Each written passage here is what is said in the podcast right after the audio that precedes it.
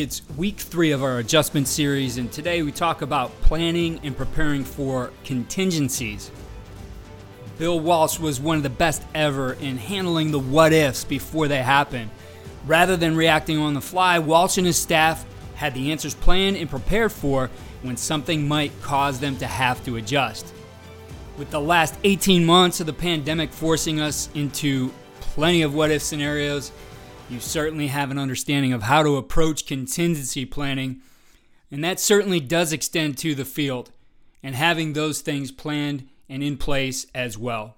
So let's start today on the offensive side of the ball. And in particular, I'm thinking of a team that uh, lost their returning starter quarterback for the season uh, they clearly have to operate on a different plan as the backup is not nearly the passer as the starter or, or the returning starter was, who's injured now. And this may be one of the biggest contingencies you need to plan for. Ideally, you have a stable of quarterbacks with the next one ready to take the reins of the offense and operate as business as usual. But I know that looking back early on in my career, I've said to my coaching staff, if we lose them, we're in trouble. But fortunately, I began to think about the what ifs. I uh, early on was able to get a hold of Bill Walsh's book and saw what he was doing.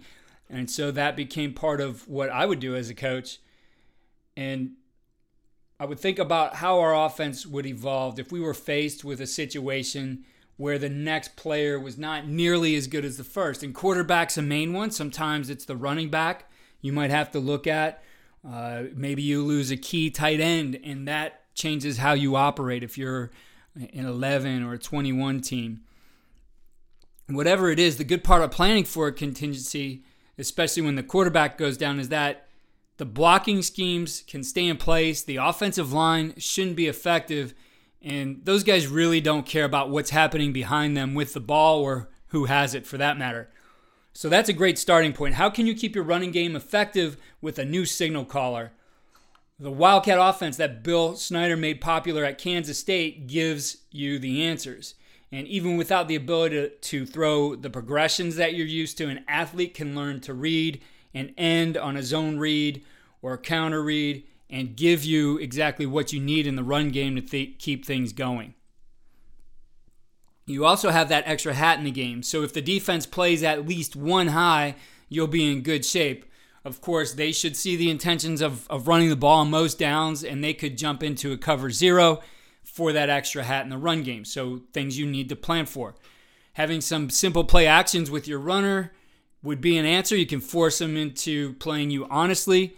And the routes don't have to be long. You can teach some simple reads to your new quarterback. You could run, for example, a, a pin and pull type of RPO where that guy who's normally blocking the alley defender maybe is doing a quick out and you're clearing on the outside. So now that runner has the ability to throw a short pass and they have to play you a little bit more honestly than if you were just running the ball every time.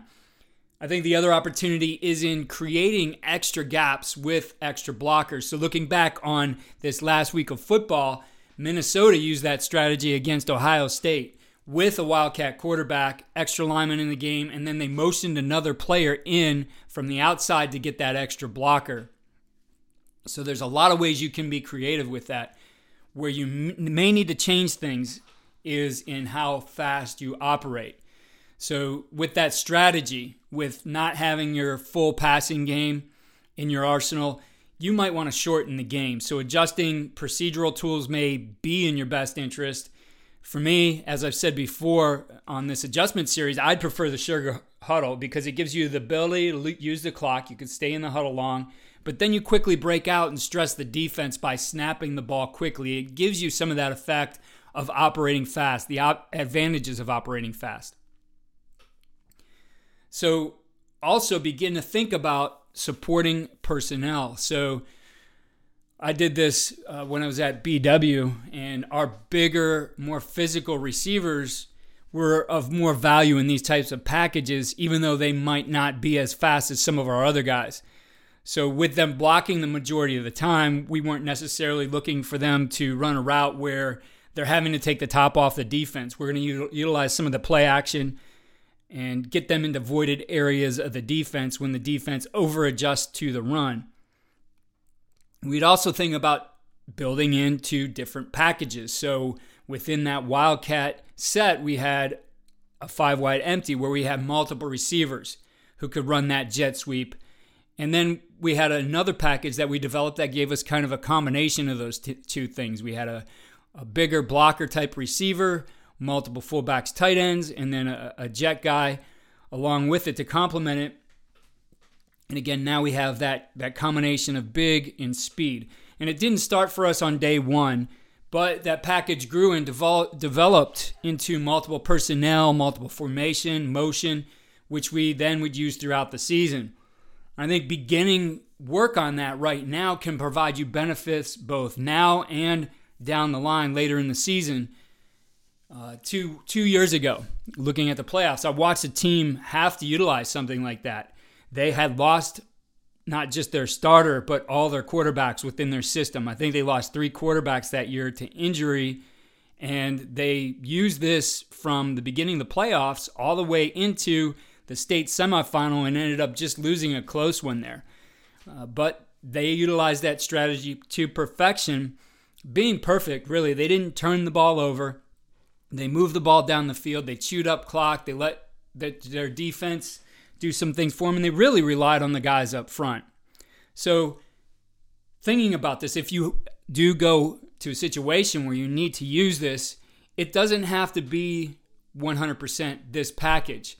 Maybe that next quarterback is able to operate your offense efficiently in some areas, maybe in a limited way, but that provides you some advantages as well. You, they still have to prepare for that normal offense, they have to prepare for your Wildcat offense so don't just abandon using that next guy.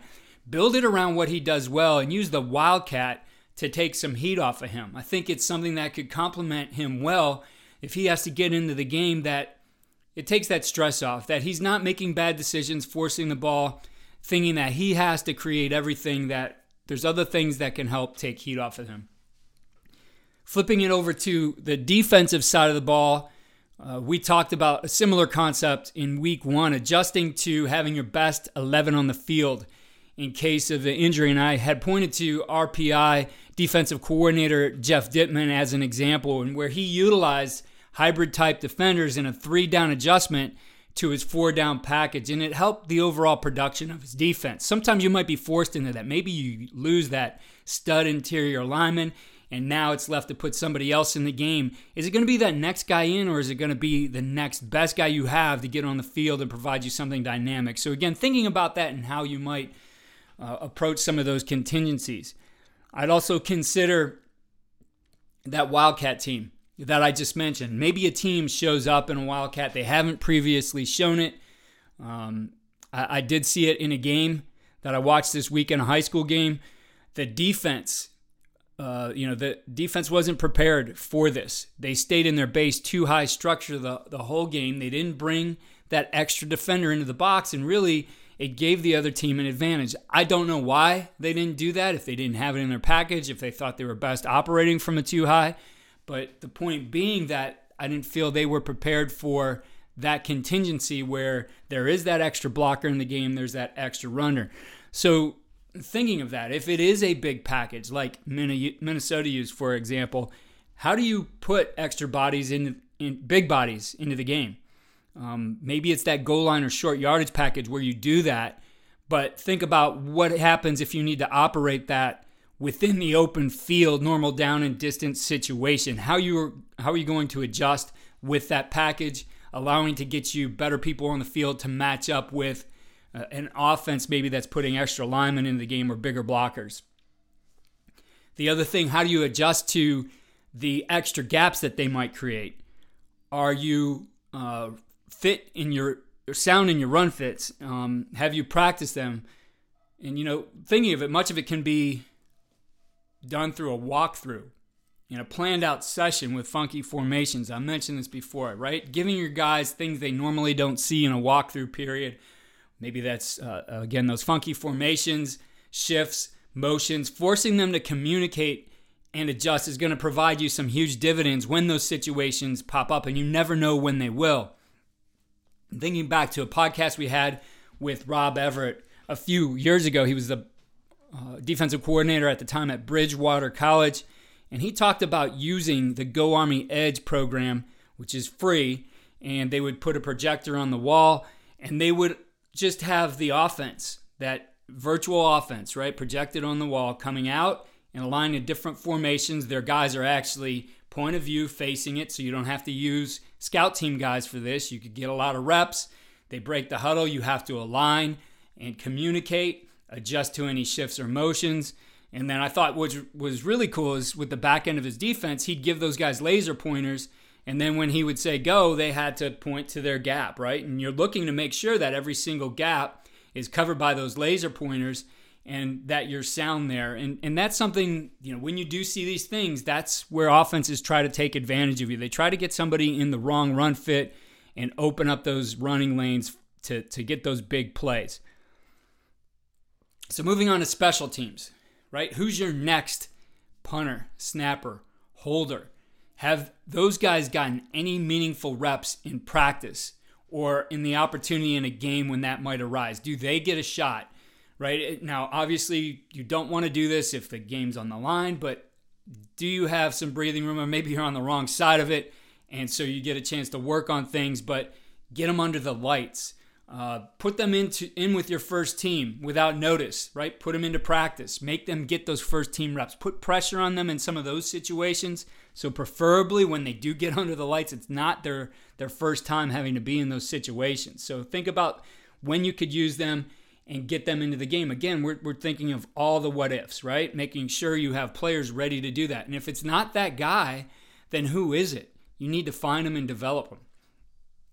In addition, I think there's a lot of situations that you can work on that don't come up very often over the course of the game. So, you know, at this point in the season, have you worked with your punt team being, you know, punting out of your own end zone or near your own end zone and taking a safety? What's your procedure for that? how are your guys going to do that? If you put your punt team out and you want to take a safety, you know, you want those guys blocking as long as they can, not releasing like a normal punt, but staying there trying to get a hold up on the line and letting your guy run around that back line. Preferably, I would always talk about that ball being always on the end line side and then stepping out of bounds. Those are, are some things you want to work and not have come up the first time when you do it. I think if they go out and do it wrong, it's not their fault. It's your fault because you haven't practiced it.